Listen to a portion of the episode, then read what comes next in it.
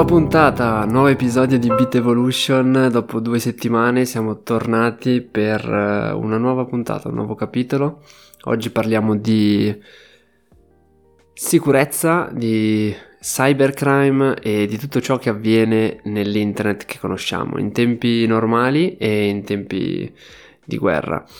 Ci avviciniamo appunto a questo concetto di ciò che può andare storto, come, come Harari parla nel suo capitolo 11, dove descrive come la stupidità umana possa essere una possibile causa del, delle cose che potrebbero andare storte in futuro. E quindi la stupidità umana che causa poi una guerra che ci trascina tutti in un periodo di disfacimento. Ed è un po' quello che abbiamo visto e stiamo vivendo ovviamente in questo periodo. E la guerra come abbiamo anche poi parlato in un episodio della prima stagione non è solo quella che si combatte sul campo con le armi oppure ci si combatte anche con la disinformazione da un lato e dall'altro ed ecco che poi si combatte anche su internet e si combatte lanciando attacchi, distruggendo infrastrutture, bloccando l'accesso o lanciando messaggi su mezzi di comunicazione che non dovevano essere esposti a un certo tipo di messaggio. Di questo e di molto di più ne parliamo con Gabriele Gallotti, un uh, ex uh, collega al Politecnico, ormai esperto di cyber security, scrittore per Etica Digitale, mi sembra. Corretto. Che è un ottimo magazine, consigliatissimo, letture piacevoli, ma anche ti permettono anche un po' di ragionare, così come si spera faccia Bit Evolution, ecco. Quindi, quindi benvenuto. Grazie, grazie. Ottimo. Ho tenuto, diciamo, a portarti qua su Bit Evolution per parlare di cybercrime e di guerra, diciamo, digitale, di cui tu sei particolarmente interessato e sicuramente ne sai, ne sai più di me.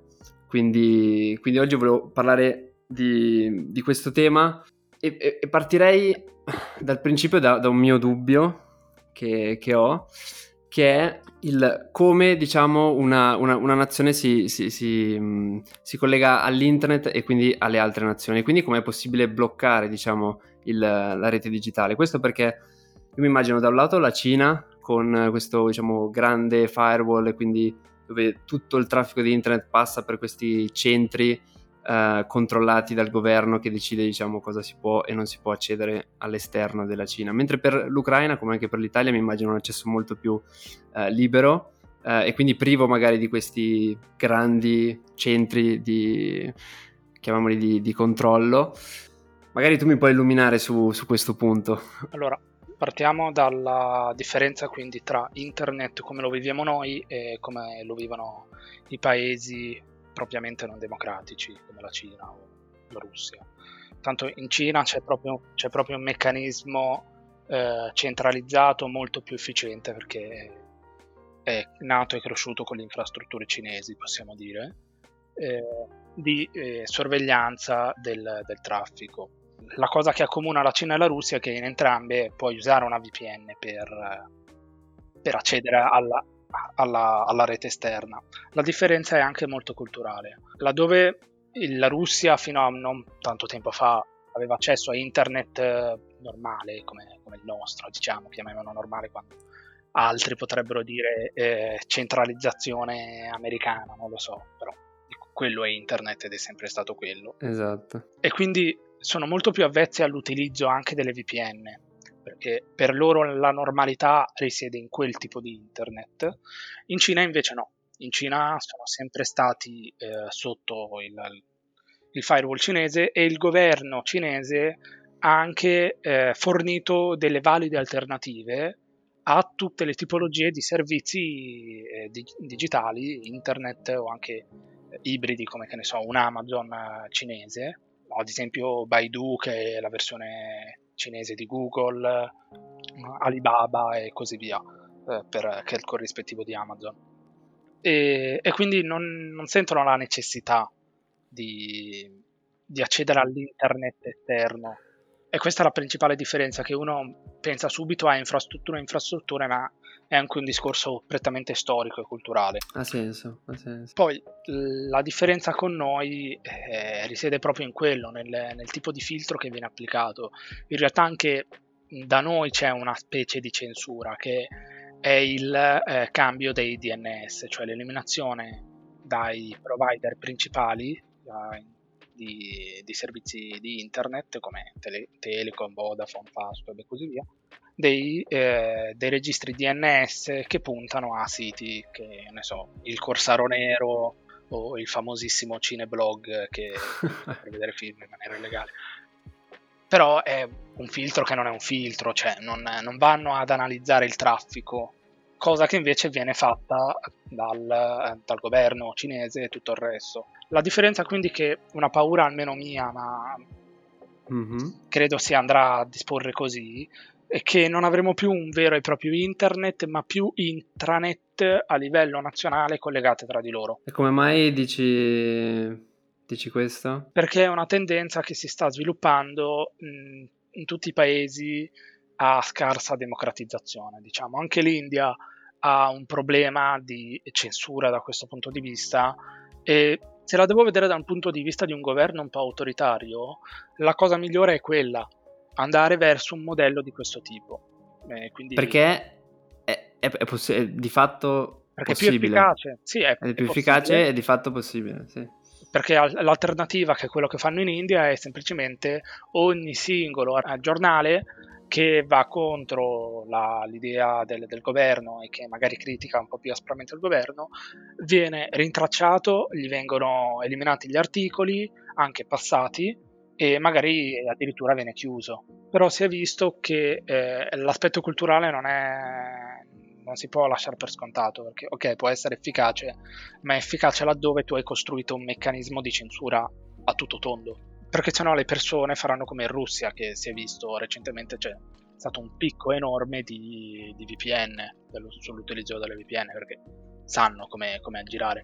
Alternativa non, alla VPN addirittura c'è la rete Tor, che è ancora più difficile da, da riuscire a censurare.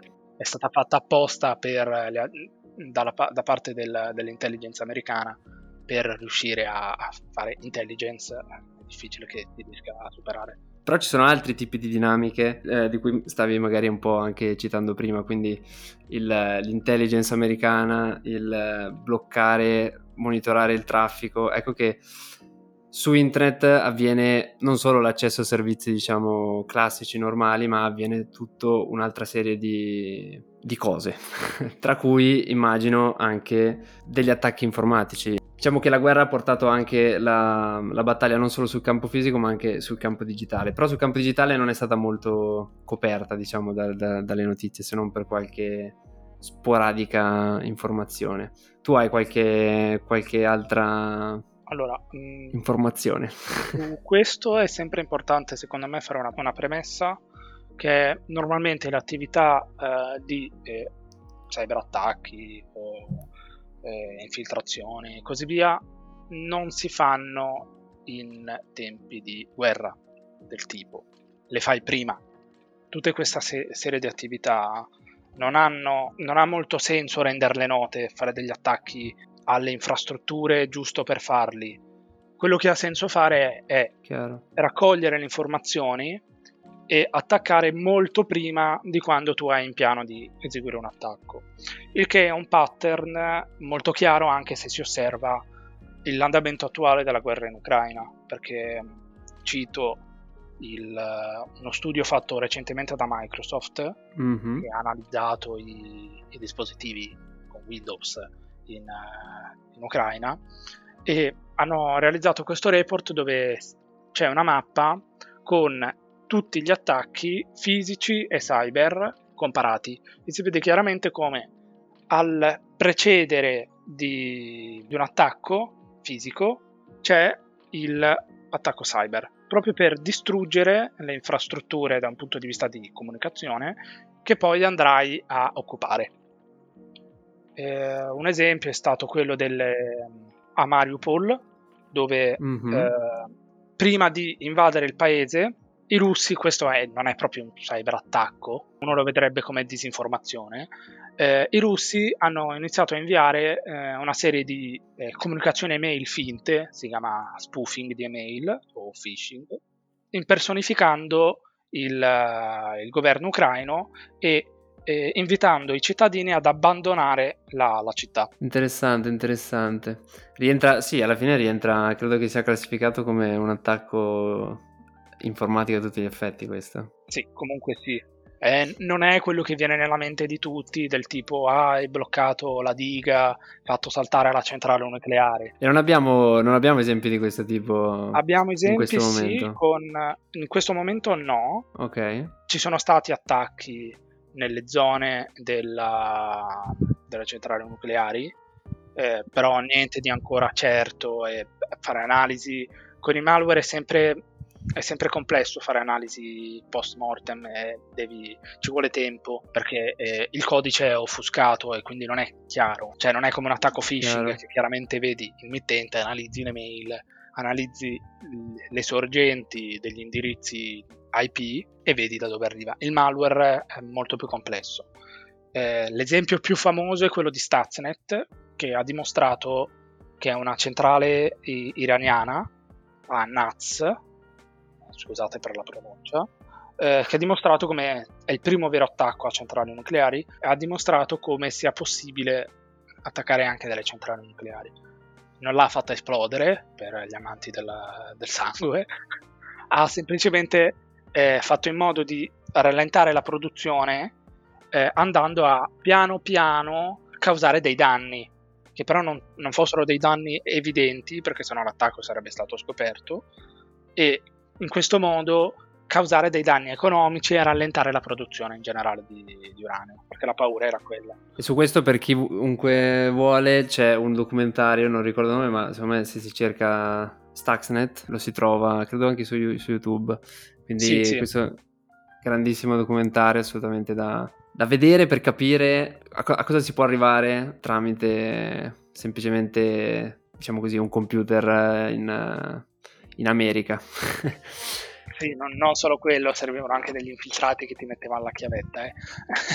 ah, ok. Questa... Però comunque è, è per far capire l'epoca, è un attacco del 2005 mm-hmm. che, che, è partito dal 2005, probabilmente è stato scoperto nel 2010, cioè si parla di eoni in, in termini informatici, tantissimo tempo fa, la tecnologia ha fatto passi da gigante. Quindi dobbiamo spaventarci. La possibilità c'è, il punto è quanto i governi, e adesso stanno iniziando almeno in Italia, vogliono essere accorti sulle infrastrutture critiche, perché di quelle si sta parlando, delle infrastrutture critiche, perché gli attacchi normalmente sono sempre arrivati.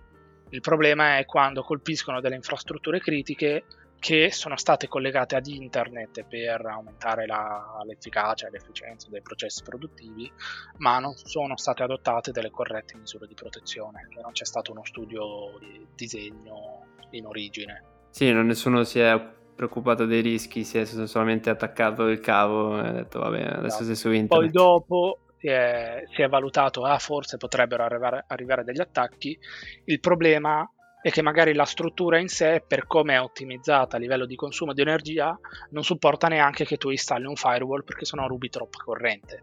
Per, proprio eh, portato all'estremo, l'esempio. Comunque, per chi volesse, il nome dell'articolo che, che ho citato del, di Microsoft è The Hybrid War in Ukraine. Così ottimo, ottimo. Poi, ovviamente, da bravo influencer, lo metto nelle, nei dettagli delle note del, dell'episodio. Quindi basta, basta cliccare e sapere l'inglese e leggerselo con tutte le, le informazioni del caso, perché la, la, guerra in particolare è un momento in cui appunto arrivano questo, questo tipo di notizie, Anonymous rispunta uh, dopo anni di silenzio, nonostante sia un gruppo che è sempre in attività, uh, attacchi a infrastrutture, si vede gli hacker uh, ucraini attaccano il, so, la televisione russa, però, però mi piaceva capire la differenza tra oggi che c'è una guerra e quindi c'è, diciamo che c'è questa nuova corpo del, della forza armata ucraina che si dedica agli attacchi completamente online rispetto a quello che viviamo tutti i giorni, cioè l'internet ai tempi normali. Perché io ho il dubbio che non sia molto diverso, anzi sia completamente uguale da, da un certo punto di vista. Mi, mi, sto sbagliando o... Non è del tutto uguale. Quello che cambia è il, sistema, cioè il concetto di percezione della minaccia, che è quello che vuole cambiare. Eh, almeno quello è l'obiettivo di, di chi attacca. Ovvero, se in tempi normali eh, il livello di percezione di minaccia è basso, nonostante magari la minaccia sia reale, perché attaccanti comunque non è che sono nati dall'oggi al domani, sono sempre lì e quindi le operazioni vengono fatte. Eh, si tratta sempre di operazioni eh, nascoste, cioè non, non, c'è motivo di fare un attacco di denial of service, quindi di bloccare l'accesso a un sito web della Polizia di Stato come è accaduto recentemente, perché no, non, ne, non ne si trae vantaggio alcuno, semplicemente si avvisa un po' come un ladro che al posto di venirti a rubare in casa quando sei via e di notte, viene mm-hmm. lì esattamente quando, quando sei in casa e passa e ti, ti spacca la, la, buca delle lettere. Cioè, non, il, qual era il suo obiettivo? Rompere le palle? Cioè, e che è esattamente quello l'obiettivo. Eh sì, che è esattamente invece l'obiettivo in tempi di guerra. Non, non ne trae un vantaggio né militare né strategico né economico a fare un attacco come quello che blocca i servizi del, di polizia dello Stato. È una dimostrazione di forza, come hai detto tu, è soprattutto un modo per minacciare i, gli alleati del, del, paese che stai attaccando. Quindi, quindi, mi posso immaginare una situazione pressoché identica, ma un cambiamento diciamo, di percezione de, de, delle persone e quindi diciamo c'è un'utilità in più a spaccare la cartella delle lettere a... esatto. Al, alla prima cosa che ha senso, cioè no, non cambia pressoché, pressoché nulla. Per citare gli attacchi reali che stanno avvenendo, mi sto guardando adesso la mappa su Imperva, eh, ma ce ne sono varie come quelle di FireEye mm-hmm. che mostrano gli attacchi in tempo reale e i target principali sono Stati Uniti al 44%, Ucraina al 10% e Russia al 9%. Chiaro, quindi gli Stati Uniti sono sempre cioè, i bersagli favoriti. Sono, sono loro il bersaglio. Perché? Perché è un discorso prettamente economico, oltre che strategico e militare. Noi ci aspettavamo un 80% Ucraina. Esatto, io ero qua pronto, tutti attacchi- sono tutti in Ucraina, invece, invece non è vero. Invece non è vero. Perché rimane una questione, sì. Oltre a rimanere una questione locale, chiaro, chiaro. Rimane locale, rimane non particolarmente avvincente economicamente, gli Stati Uniti rimangono la zona sempre più prediletta. Ottimo, ottimo. Quindi poi metterò in descrizione anche questi, questi siti che mi manderai perché questi sono interessanti, non conoscevo. L'unico che conoscevo eh, è Shodan, dove sì. ogni tanto mi diverto a guardare le, le, le webcam, ma non ho mai saputo utilizzarlo al meglio. È lì a pagamento se lo vuoi utilizzare bene. Se ah, ok. L'account, eh, sì. Allora è solo parzialmente colpa mia. ottimo, ottimo. Chiudo magari con un punto interessante che mm, noi adesso siamo stati a parlare tutto il tempo di l'attacco in Cina, eh, in, in Ucraina, ma vediamo un attimo cosa sta succedendo anche in Europa. In Europa si sta recentemente discutendo della cosiddetta legge contro gli, ab- gli abusi sui minori online, che è un modo eh, abbastanza infame in realtà della, dell'Unione Europea di voler eliminare la cifratura perché nel sistema di messaggistica. Perché l'obiettivo okay. qual è? È quello di fare in modo, non si sa ancora come, di rompere la cifratura end-to-end quindi quella che avete tutti anche su WhatsApp, eh, Signal, Telegram se lo attivate, perché di base non ce l'ha, e che vi consente di poter messaggiare in maniera anonima rispetto a un ascoltatore terzo. Comunque i dati sono posseduti da, da Meta, Facebook. Sì, dalle aziende. Mm-hmm. Quindi quelli ce li hanno comunque, poi come li, li gestiscono è un altro discorso. Ma in ogni caso la legge che è una proposta dell'Unione Europea, mira proprio a questo, con la scusa di garantire la sicurezza dei minori online per eh, tracciare la pedopornografia, vuole distruggere la cifratura di, di, questi di, di, questi sistemi di messaggistica, il che è una fallacia logica perché di base eh, non andresti a colpire il problema perché si parla di organizzazioni di criminali, non dei singoli, eh, che eh, lucrano su queste attività, perché nessuno lo fa a caso, lo fanno per lucro, come in tutte le mafie, e non sono certamente così scemi da, ah ok, eh, mi hai bloccato la, la possibilità di passare messaggi cifrati su WhatsApp, non userò Tor, figurati se userò uno dei Un mille altri sistemi. sistemi. Quindi non, non creerebbe un danno a chi davvero si propone di creare un danno, ma al contempo farebbe un ritorno di fiamma ero- enorme, come dicono tutti quelli a garanzia della, della privacy, sia mm-hmm. per un discorso di controllo da, da, parte dei governi, che ok, parliamo di GDPR e questa è la cosa che in assoluto più mi sembra contraria al GDPR, e in più eh, molti fanno notare che un ragazzino magari vittima di abusi da parte di mm-hmm. queste organizzazioni non avrebbe modo di comunicare in maniera, in maniera cifrata. Quindi è abbastanza ironico. È ironico, ironico.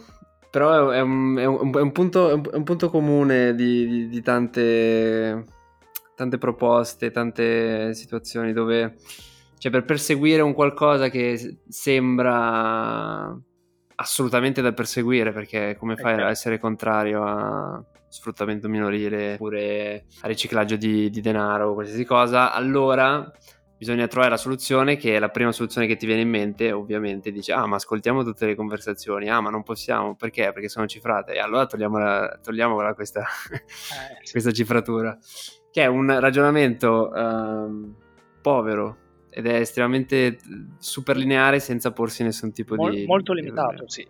Limitato, li, esatto, estremamente limitato, che sulla tecnologia, e ne, su Bit Evolution insomma ne abbiamo parlato spesso, in realtà le sfaccettature sono, sono molteplici, quindi mm, un ragionamento così lineare diventa, diventa controproducente. Ci sta a chiedersi, ad esempio, ma perché stiamo cifrando i messaggi? perché se non li cifrassimo io potrei raggiungere subito il mio obiettivo e ci sta a porsi questa domanda al posto di accettare la cosa così passivamente. Però poi bisogna trovare una risposta vera, non, non così superficiale. E quindi questo per rimarcare per gli ascoltatori eh, l'importanza di non fermarsi così alla superficialità, cercare di approfondire i motivi e le motivazioni leggere, leggere, leggere, ascoltare Bit Evolution, leggere l'etica digitale e andare in questa direzione perché ne abbiamo bisogno di gente non superficiale. Ecco. Io direi che è un'ottima conclusione, mi è piaciuta. Quindi grazie per essere stato qua questi, per questo episodio. Grazie a te per lo spazio. Assolutamente. Quindi tutti i link in descrizione e andatevi a leggere i pezzi di, di Gabriele e tutti gli articoli che, che, ha citato. Noi ci vediamo assolutamente tra due settimane per uh, un'altra incredibile puntata di Beat Evolution. Ciao! Ciao!